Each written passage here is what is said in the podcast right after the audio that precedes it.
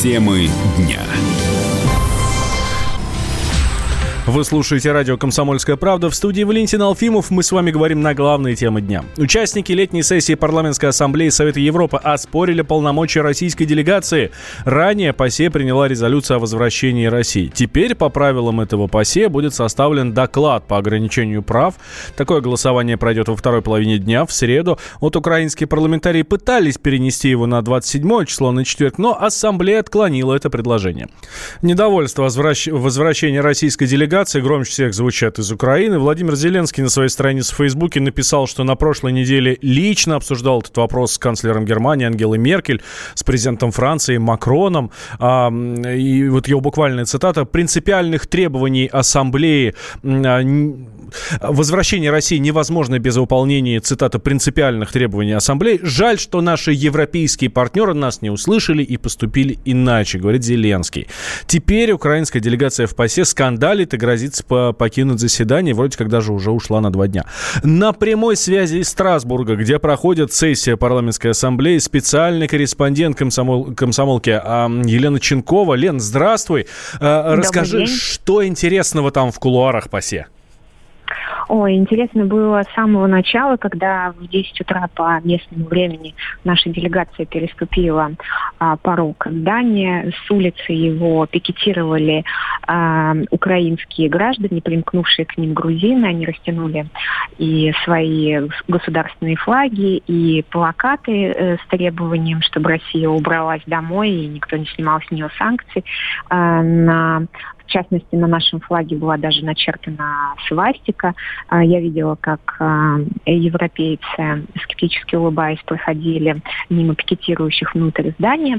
Ну а в самом здании тоже кипели нешуточные страсти, когда появились наши депутаты. Их атаковали украинские журналисты со всех сторон, кричали, как вас сюда пустили, вы же под санкциями. Те отвечали им, что санкции и позволяет участвовать нам в официальных мероприятиях. И тот же глава комитета Госдумы по международным делам Леонид Слуцкий заявил им, что сейчас он бывает в Европе даже чаще, чем до 2014 года. А, а я наблюдала отдельно за, за известным одиозным депутатом Верховной Рады Олегом Лешко. Он был в большой растерянности, что же делать теперь дальше. Совещался со своими коллегами. В частности, они говорили, может быть, мы выйдем, вот это будет хотя бы хорошая картинка, когда 30 человек там покидают зал. Ну, как мы видим, так все-таки и произошло. И Лешко также все-таки согласился пообщаться и со мной. Я этого не ожидала. Все-таки журналист московской комсомолки, персона Нонграта. И тем не менее, как он объяснил мне, общается он со мной только потому, что когда-то в свое время он писал статьи в КП. Ну, а, я его, пользуясь случаем, спросила, а нельзя ли нас тогда раздекоммунизировать, что ли?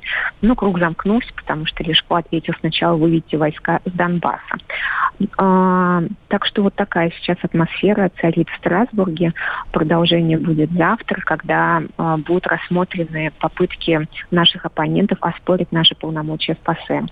Лена, спасибо большое. На связи из Страсбурга была специальный корреспондент Елена Ченкова. Продолжает следить за всем, что происходит в ПАСЕ с российской делегацией. И не только с российской, как мы сейчас видим. И это очень интересно. А мы обязательно вам все в подробностях расскажем. Друзья, в прямом эфире слушайте «Комсомолку».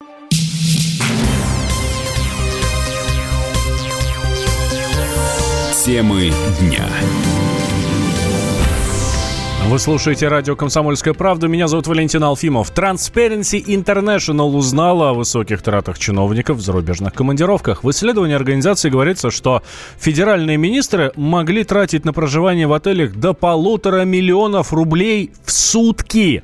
Руководитель Калининградского регионального центра Transparency Игорь Сергеев сообщил, что в России действуют ограничения вообще-то на, расход, на расходы для чиновников в командировках, но их не всегда соблюдают в этой истории существует две проблемы. Первая проблема, что при существующих лимитах их несложно обходить. Лимиты это, допустим, там 100 долларов на человека в такой-то стране. И там целый перечень стран, они перед Минфином и так далее. Сумма позволяет довольно-таки достойно проживать в командировках чиновникам. Но они превышаются, и я возвращаюсь к тому, что их несложно обойти, согласовал с начальником. И более того, целая группа высших должностных лиц, руководителей, в том числе федеральных министров и замов, там, и еще там целый перечень лиц, они вообще выведены из всех возможных лимитов и могут тратить на эти нужды сколько им заблагорассудится. И второй проблемой здесь является то, что фактически оказалось, что Министерство агентства распределитель бюджета не предоставляет детальной информации э, ни в счетную палату, ни в казначейство, ни в Минфин э, о именно тратах в формате кто, куда, сколько и зачем. То есть ту информацию, которую можно проверить на превышение этих лимитов. Самая шокирующая цифра, для сравнения, там есть суммы там 90 тысяч за ночь, 50 тысяч, это для меня тоже, лично для меня шокирующие суммы. Но когда ты сравниваешь их с проживанием, как это такое было у господина Мантурова в Китае за миллион триста тридцать восемь тысяч рублей, то, конечно, все эти 50-40, которые тоже являются нарушениями, их тоже надо проверять, они кажутся незначительными. Шокирует, когда за миллион проживания в сутки, я не очень уверен, что это эффективное расходование средств для, даже для федерального министра зарубежной командировки по долгу службы, да еще и за бюджетный счет. Мы сделали в своем исследовании рейтинг сотрудников Минпромторга. Средний чек проживания за ночь в гостинице у господина Мантурова вышел 250 тысяч рублей. Второе место занимает уже другой чиновник, но у него там 90 тысяч рублей. Это тоже очень много. Надо сказать, что мы обратились в Минпромторг за комментарием, но пока от них комментарий получить не удалось.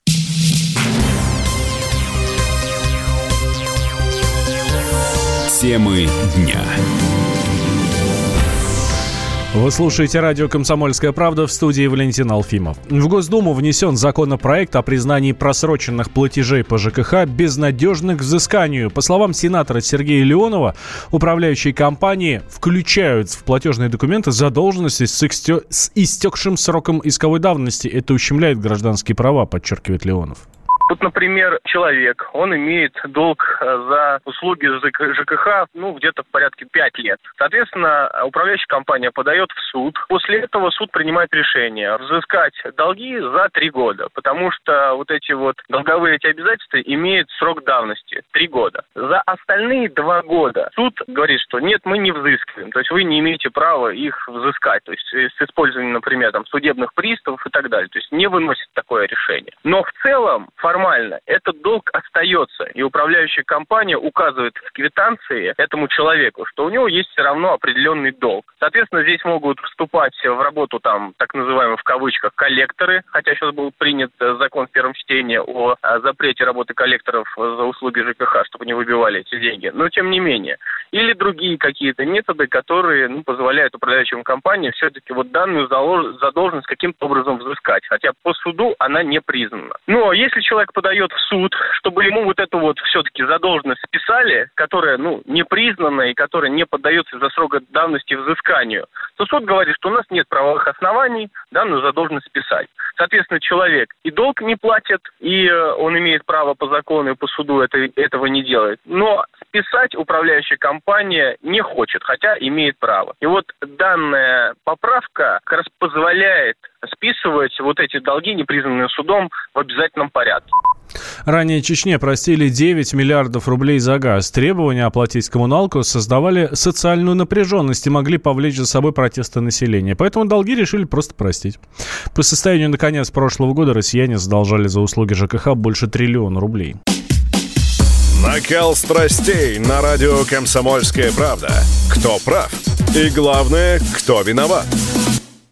Все губернаторы и мэры сидят у телевизора с э, блокнотиком. Не дай бог, кто-то что-то сейчас Путину задаст какой-то Врачей вопрос. нет? Нет. Педагогов нет? Нет. Мы тут революционную ситуацию себе закладываем. Жги глаголом этих мразей. Извините, у нас каждую неделю какие-нибудь там задержания и посадки.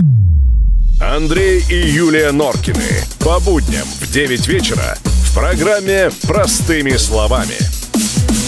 Не могу ответить на этот вопрос.